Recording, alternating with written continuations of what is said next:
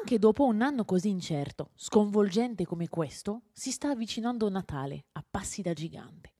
Magari un po' per consolarsi o magari per ritrovare un'impressione di normalità, molti stanno tornando a consumare.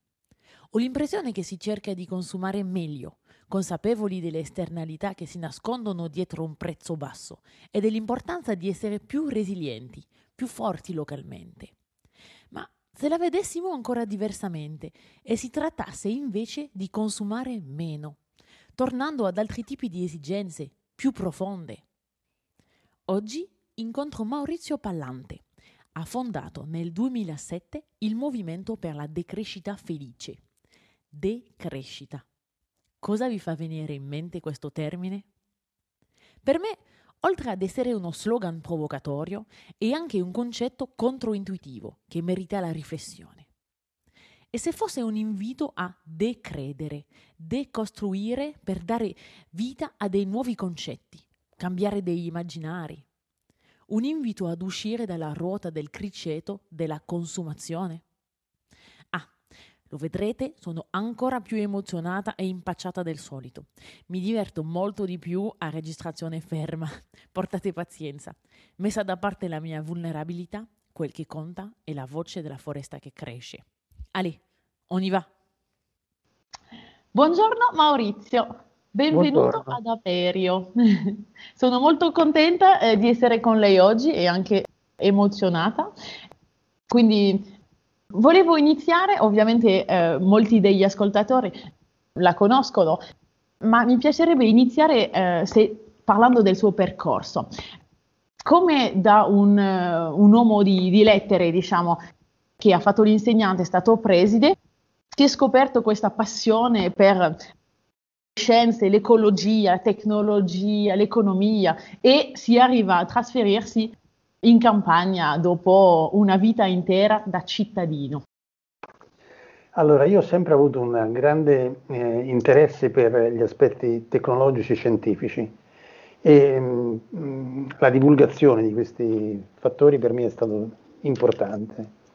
Eh, per cui, eh, tra l'altro, dico, a scuola, nel liceo andavo forse meglio nelle materie scientifiche che non quelle letterarie. Quindi, ecco, poi mh, mm, tante sono le vicende della vita in ogni caso io mi sono sempre occupato di questi aspetti, soprattutto dopo aver avuto la fortuna di incontrare l'allora eh, responsabile dei servizi termotecnici del centro ricerche Fiat, un ingegnere che aveva, che ha, ancora vivo, insomma, ha un centinaio di brevetti a livello internazionale, molti dei quali eh, di tecnologie non energivore e non inquinanti.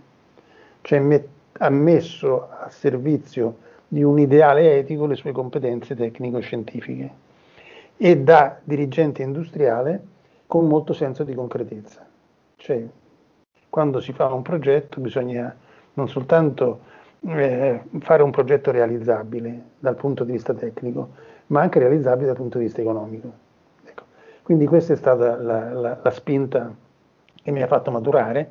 Io ero, diciamo così, un ecologista molto motivato ma poco preparato e come tutti eh, noi di quella generazione pensavamo che fosse importante fare delle scelte giuste, che ci sembravano giuste, senza però ehm, analizzare con precisione le conseguenze e le premesse di queste scelte.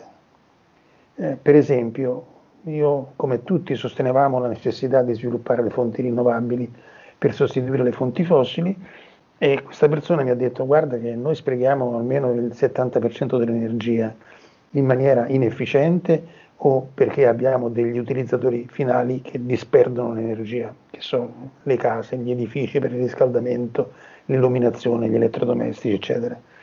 Prima di sostituire le fonti bisogna ridurre gli sprechi, perché se si riducono gli sprechi, poi si ha bisogno di meno fonti per soddisfare il fabbisogno residuo e quindi anche il costo che comporta l'installazione di sistemi energetici efficienti si riduce. E questa è stata la, la, spinta, la molla. No? Insieme a questo ingegnere ho scritto un libro sull'energia che si intitola L'uso razionale dell'energia, teoria e pratica del negawattora, con la N, non la M davanti, cioè del kilowattora non consumato, negato. Mi, questo mi ha aiutato nella mia esperienza di assessore nel comune di Rivoli, nel, che ho fatto dal 90 al 95, e è stata un po' una linea guida di tutta la ricerca successiva. Io poi ho fatto dei passi ulteriori eh, che non mi aspettavo che questo ingegnere facesse, perché parlare di decrescita a un dirigente industriale è come parlare del diavolo in chiesa. Eh. E quindi, eh, però, dal momento in cui lui mi ha insegnato che prima bisogna ridurre gli sprechi e poi soddisfare il, bisogno, il fabbisogno residuo, questa riduzione degli sprechi è una decrescita, una diminuzione di un consumo eh, che non comporta un peggioramento delle condizioni di vita. No?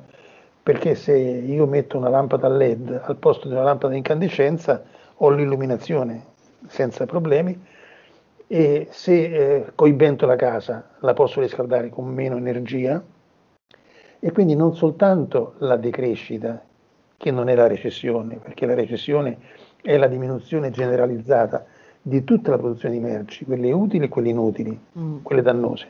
La decrescita è una dimensione selettiva degli sprechi e per ottenere la diminuzione selettiva degli sprechi occorre sviluppare delle tecnologie più avanzate, non meno avanzate.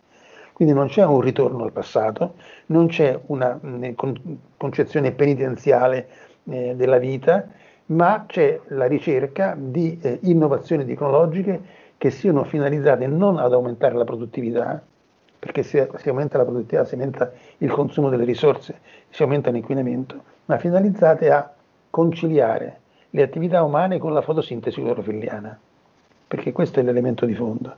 Cioè la vita c'è sulla Terra perché ogni giorno il Sole manda una um, quantità di energia luminosa che le piante utilizzano per fare la fotosintesi clorofilliana, per mettere insieme, sintetizzare insieme anidride carbonica e vapore acqueo e fare uno zucchero semplice, il glucosio, e, che poi alimenta, piante, di cui le piante si alimentano e poi alimentano tutti i cicli, eh, tutte le catene alimentari e nel fare questo le, le piante assorbono l'anidride carbonica che tutti i viventi emettono con la espirazione ed emettono ossigeno che tutti i viventi utilizzano nella inspirazione. Ecco. Noi abbiamo, l'umanità ha superato le capacità della fotosintesi clorofilliana, consuma più risorse rinnovabili di quelle che la biosfera rinnova, eh, utilizza quantità crescenti di risorse non rinnovabili ed è la causa principale delle guerre, emette sostanze che non sono metabolizzabili dai cicli biochimici, le sostanze di sintesi chimica che si accumulano nelle varie matrici, dall'acqua all'aria, mm, ai suoli, alla terra, eccetera, ed emette delle sostanze metabolizzabili, l'anidride carbonica, in quantità superiore a quella che può essere metabolizzata dalla fotosintesi clorofilliana.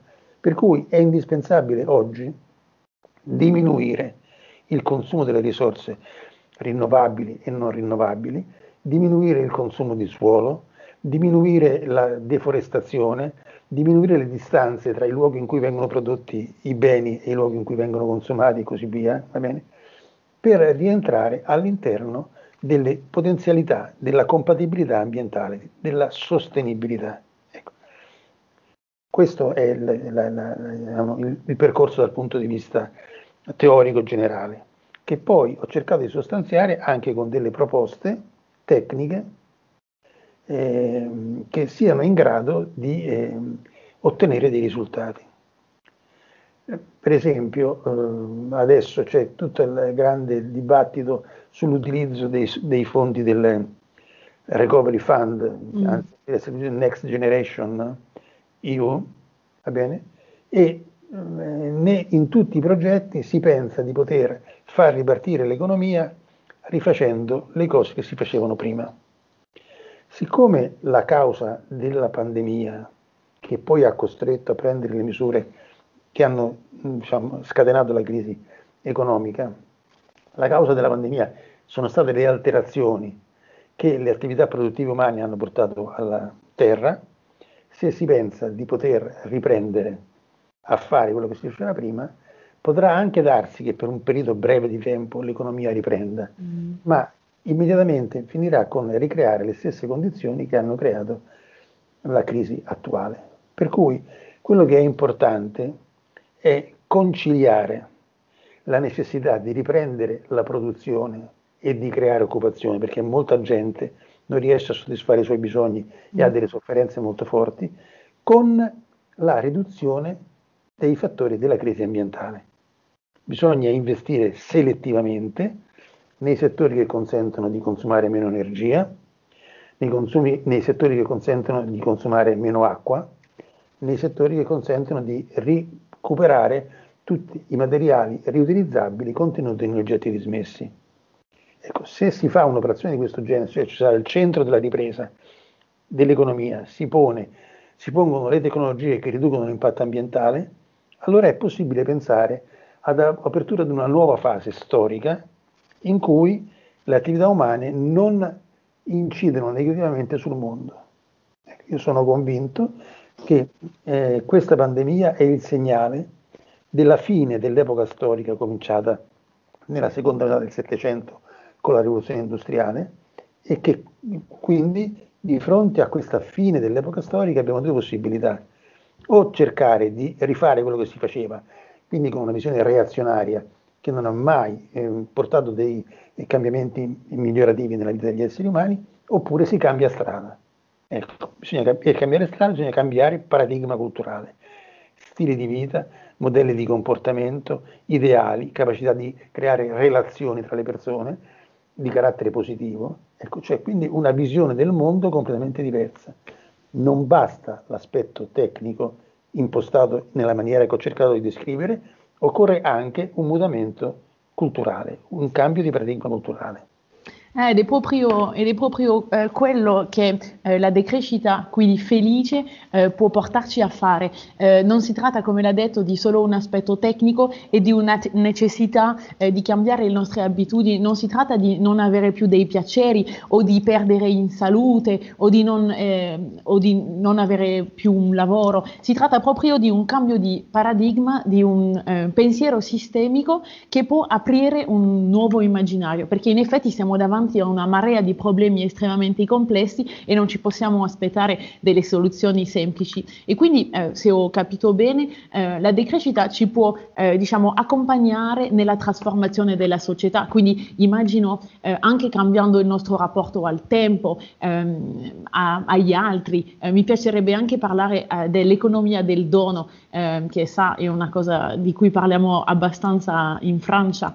quindi Possiamo, possiamo, fare diciamo, un, un, passo verso eh, questi temi, riappropriarci il tempo, eh, il rapporto alla terra, ai, alle altre persone? Sì, credo che siano fondamentali tutti questi aspetti. No? Eh, non basta intervenire soltanto a livello tecnologico e scientifico, non basta intervenire soltanto nel cambiamento degli stili di vita. Una nuova visione del mondo unisce questi due aspetti e li mette in sintesi tra di loro cioè fa in modo che non siano contraddittori.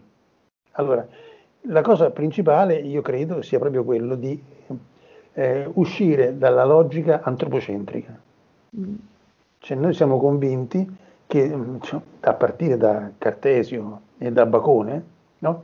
che tutti i viventi siano a disposizione degli esseri umani, che gli esseri umani non facciano parte della natura, perché come diceva Cartesio, oltre ad avere il corpo, la rex estensa, hanno anche la capacità di pensare, mm.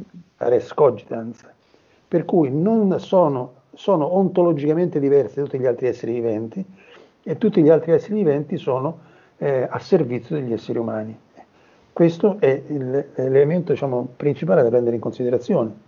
Eh, pensate, eh, in questi giorni riflettevo sul slogan del... Eh, della, a Milano, c'è stata dell'Expo di Milano, no? mm-hmm. cioè, siamo arrivati, cioè, sono arrivati, non siamo, perché io non ci sono arrivato, a pensare di dire e di scrivere, no? nutrire il pianeta, come se fossero gli esseri umani con la loro tecnologia a nutrire il pianeta. No, mm. è il pianeta che nutre gli esseri umani e tutti gli altri viventi con la fotosintesi clorofiliana. E se nel dire nutrire il pianeta volevano intendere nutrire tutti gli esseri umani, quelli che non hanno il sufficiente per vivere, un, circa un miliardo di persone, mm. è ancora più grave perché significa identificare il pianeta con la specie umana, con una specie che lo abita. Mm. Allora, questo è l'elemento di fondo che va cambiato. Se mh, mm, noi siamo in questa crisi è perché abbiamo avuto una concezione antropocentrica. Dobbiamo invece capire che tutto è in relazione. Cioè, l'unico leader mondiale che dice queste cose con forza è Papa Francesco. Eh? E allora, se si rompono le relazioni, se si fa siamo tutti in relazione, quindi la nostra vita è un intreccio di cose. No? Mm. mm eh, dopo questo colloquio cambierà la mia vita e cambierà la sua vita, perché c'è stato comunque un interscambio tra persone e ognuno ha portato dei, degli elementi che... Ecco, allora, se questi scambi tra gli esseri umani e tra gli esseri umani e, il mondo, e gli altri viventi e tra gli esseri umani e i luoghi, i fattori abiotici dove si svolge la vita, non vengono, eh, vengono distrutti o vengono alterati per l'interesse di una specie, il male che viene fatto agli altri viventi, agli altri esseri umani e ai luoghi si riverbera anche su chi l'ha fatto. Ed è quello che stiamo vivendo. Allora, se non fosse ehm, per motivazioni di carattere etico, perché questa è una scelta di carattere etico, anche semplicemente da un punto di vista egoistico sarebbe necessario riscoprire questa ehm, l'importanza delle relazioni. Mm. Allora, in una società che mercifica tutto come la nostra, perché la crescita mm, economica non è la crescita dei beni che vengono prodotti, ma è la crescita del valore economico, monetario, mm. Delle merci a uso finale che vengono scambiate nel corso di un anno. Per cui in questa società che si pone l'obiettivo di aumentare sempre il prodotto interno lordo, cioè la cifra complessiva delle cose comprate e vendute, tutti i rapporti che non sono basati sullo scambio commerciale sono dannosi. Cioè se io riesco a instaurare il rapporto di dono, reciprocità con un'altra persona, cioè se il nostro scambio non si basa sul denaro, non facciamo crescere il prodotto interno lordo. Infatti, so, mi scusi solo un attimo, ah, il, il, PIL, eh, magari non tutti sanno che in realtà eh, quando ci sono più persone malate eh, il PIL cresce, che eh, l'economia, tipo la, la, mafia ad esempio, anche quello fa, fa, crescere il PIL, quindi ci sono tante cose dannose che, sono, eh, che fanno crescere l'economia, ma che, che, non sono niente di buono per la società e, e per diciamo, una sana... Ma volevo solo puntualizzare questa cosa perché è una cosa allucinante. Gli incidenti stradali fanno crescere il prodotto interno lordo. Eh? Esatto. Eh, I terremoti. Quando c'è stato il terremoto dell'Aquila, ci sono telefonati di notte, alle tre di notte, due imprenditori dicendo mm, eh, c'è da lavorare moltissimo, poveretti, come soffrono, però come siamo contenti noi. E mm, mm, eh, questa è la, è la, è la follia. Eh, però, allora, se eh, il cambio dei rapporti, cioè, implica anche che gli esseri umani riscoprano l'importanza del dono e della reciprocità. E questo è molto importante eh, perché è stato completamente cancellato dall'immaginario collettivo. E il dono ha due caratteristiche, anche in genere non si approfondisce questo tema. Il latino aveva due parole per dire la parola dono. Aveva la parola munus e aveva la parola donum i significati erano completamente diversi. Il munus è il dono che si aspetta una restituzione, è il dono che crea la comunità, cum munus. Eh? Tutto, eh, le comunità sono gruppi umani in cui i rapporti interpersonali si basano anche sul dono, munus, sul munus. Ma oltre al dono che si aspetta una restituzione, è importante perché crea legami sociali questo qui, no? Se io ti dono il mio tempo, cioè non è il dono di cose, è il dono del tempo, e perché vedo che tu hai bisogno di qualcosa, io sono capace di fare, e tu quando vedi che io ho bisogno di qualcosa che tu sei capace di, fare, mi restituisci il, te- il, tempo che io ti ho donato, tra me e te si creano dei legami di solidarietà, mm. che rispetto a un rapporto esclusivamente mercificato è un passo in avanti, perché se invece ho bisogno del pane, vado dal panettiere, ci sono tot panettieri, non si crea nessun legame, io posso andare da quello che voglio e lo scambio con questa persona diventa uno scambio basato sul denaro. Mm. Invece lo scambio del, del munus è uno scambio personalizzato, è una conoscenza reciproca, implica la fiducia nei confronti dell'altro, eccetera. Però i latini avevano anche la parola donum, e il donum è il dono che non si aspetta una restituzione, è il dono basato sull'amore. Cioè è il dono del tempo che si fanno reciprocamente marito e moglie in una coppia, i genitori nei confronti dei figli, eh, che so, eh, le persone che dedicano la loro vita a sostenere i più deboli o i più sofferenti. Eh, quando Don Milani ha dedicato il tempo della sua vita ai ragazzi del Mugello che venivano cacciati dalla scuola, non è che si aspettasse che gli restituissero chissà che cosa, lo faceva perché era un dono legato a uno scambio basato sull'amore, sul rapporto diciamo, di eh, empatia, sul rapporto di solidarietà. Ecco, allora noi dobbiamo riscoprire entrambe le dimensioni del dono, mm. sia la dimensione del dono che si aspetta una restituzione, sia la dimensione del dono basato sull'amore. Tutto questo non a caso è stato cancellato dal nostro immaginario collettivo, perché se noi restaurassimo dei rapporti in questa maniera, avremmo bisogno di comprare molte meno cose e soprattutto capiremmo che la cosa importante per la felicità di una persona sono le relazioni positive con gli altri. Le cose creano sofferenza, non creano eh, soddisfazione, perché se una persona pensa di poter essere felice comprando qualcosa, il mercato è subito pronto a togliergli quella felicità, mettendo sul mercato un'altra cosa che rende meno desiderabile quella che si è avuto e più desiderabile quella che ancora non si ha. Cioè è come se uno allungasse una mano per prendere qualcosa che gli dà gioia e nel momento in cui si avvicina questa cosa sparisce e ne viene un'altra e allunga di nuovo la mano. C'è un film molto bello del, del 63 che si intitola Rocopag, non se lo ricorda quasi nessuno. Eh, il titolo Rocopag e sono le iniziali dei nomi dei quattro registi che hanno girato i quattro episodi di questo film. Rossellini, Godard, Pasolini e Gregoretti. Ro-Go-Pag. Uh-huh, sì. eh, Rossellini, Godard, Pasolini e Gregoretti. Qualcuno ricorda l'episodio di Pasolini che si intitolava La ricotta, che è la ricostruzione in un tableau vivant nella campagna romana della deposizione di Rosso Fiorentina dove tra l'altro c'è Orson Welles che fa la parte del regista e recita una poesia di Pasolini che inizia dicendo io sono una forza del passato e, e, e rivendica la bellezza e l'importanza dei borghi abbandonati nelle prealpi, negli Appennini. Quindi ci sono delle cose abbastanza diciamo, simili a quelle le scelte esistenziali che avete fatto voi e che abbiamo fatto noi. Ecco. Ma l'ultimo episodio è quello eh, eh, di Gregoretti che si intitola Il pollo ruspante. E i polli ruspanti sarebbero i cittadini, no? che non sanno fare niente e devono comprare tutto. La prima scena di questo film è, è, una, fam- è una, una, una, storia di una famiglia, quattro persone, il papà è Ugo Tognazzi, la mamma è Lisa Castoni, il maschietto è Ricky Tognazzi, che allora era bambino, e una, è una bambina. La prima scena è Ugo Tognazzi, il papà, che compra il televisore nuovo e tutta la sua gioia è nel possedere questo oggetto.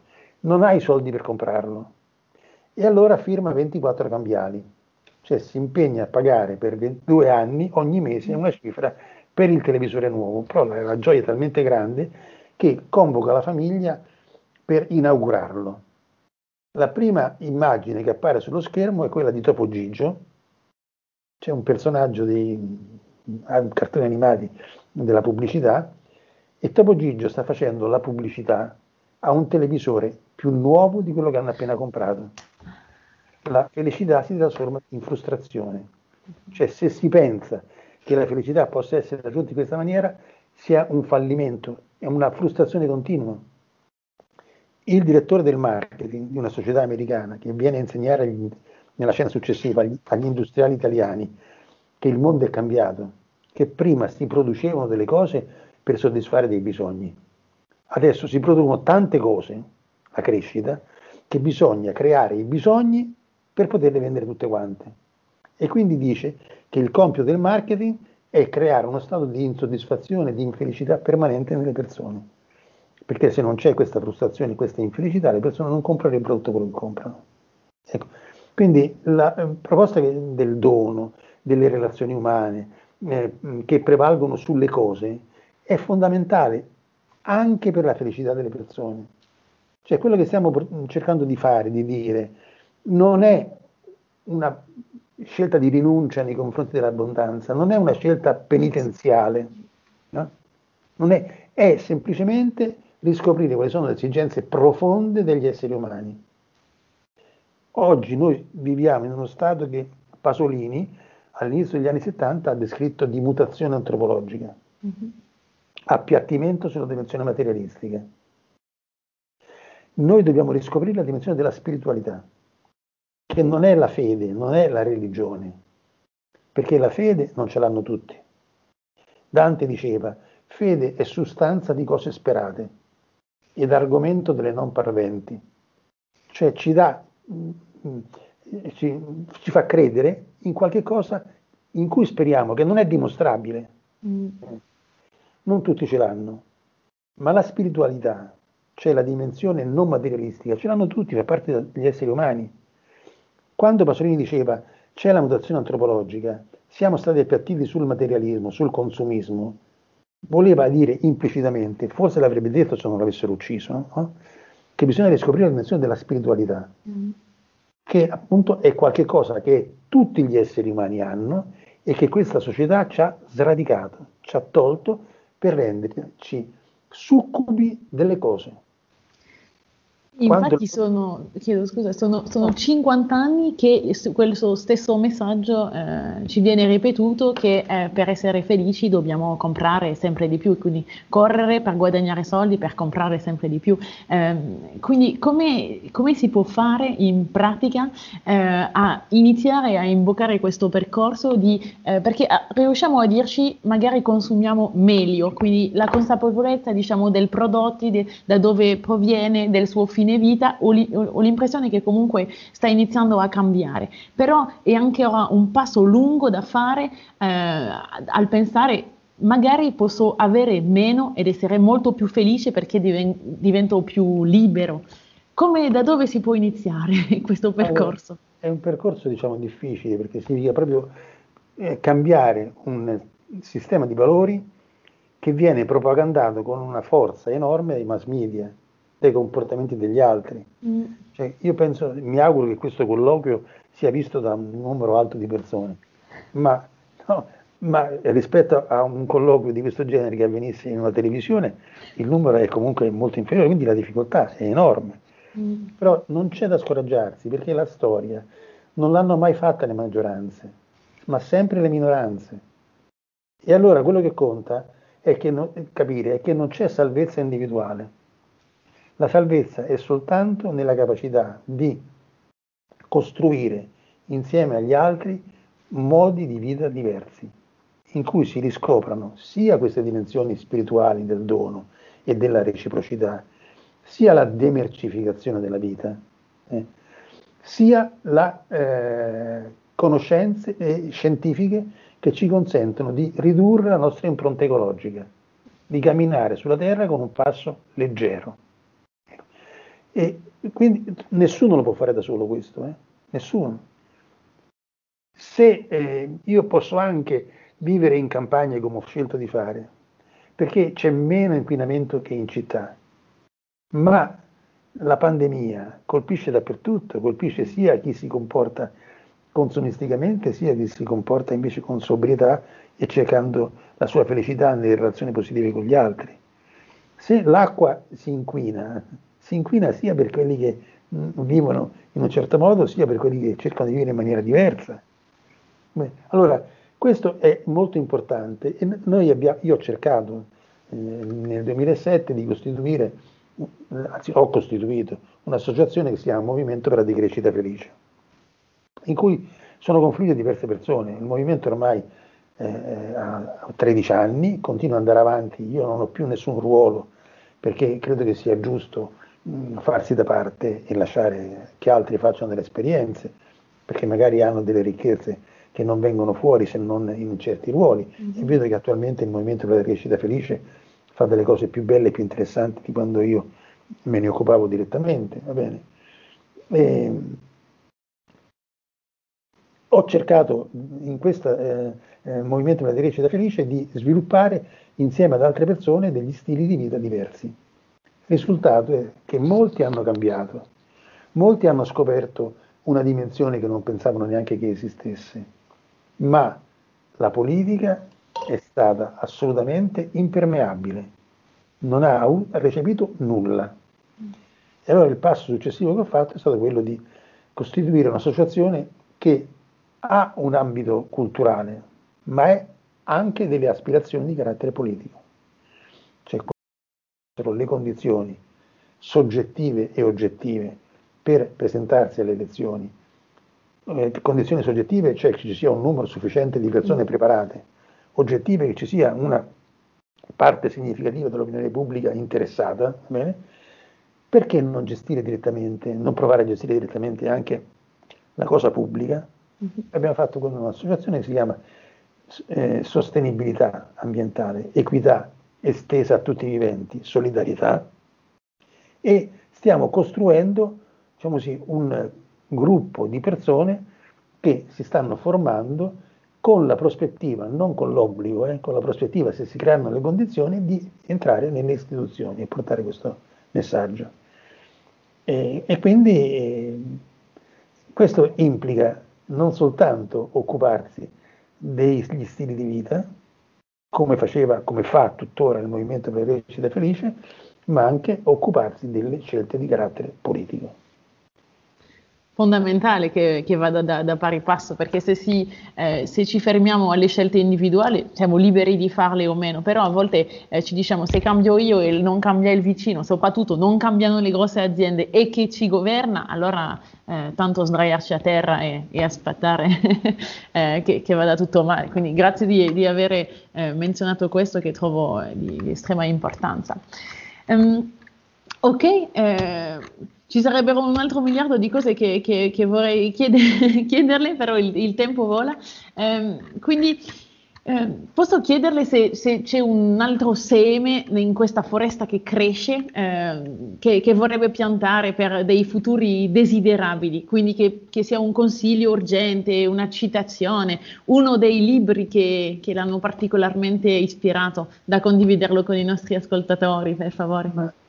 Ma un libro è difficile dirlo perché sono tanti i libri, diciamo, hanno, dai libri di Ivan Illich al libro I limiti, i limiti della crescita del, del, del, eh, sì, club di Roma, eh, alle riflessioni di Pasolini, eh, alle riflessioni di Rabhi, ci sono tantissimi diciamo, stimoli che vengono. Cioè, il cambiamento culturale è un progetto collettivo, non è un progetto individuale. Ognuno porta un mattoncino alla costruzione dell'edificio.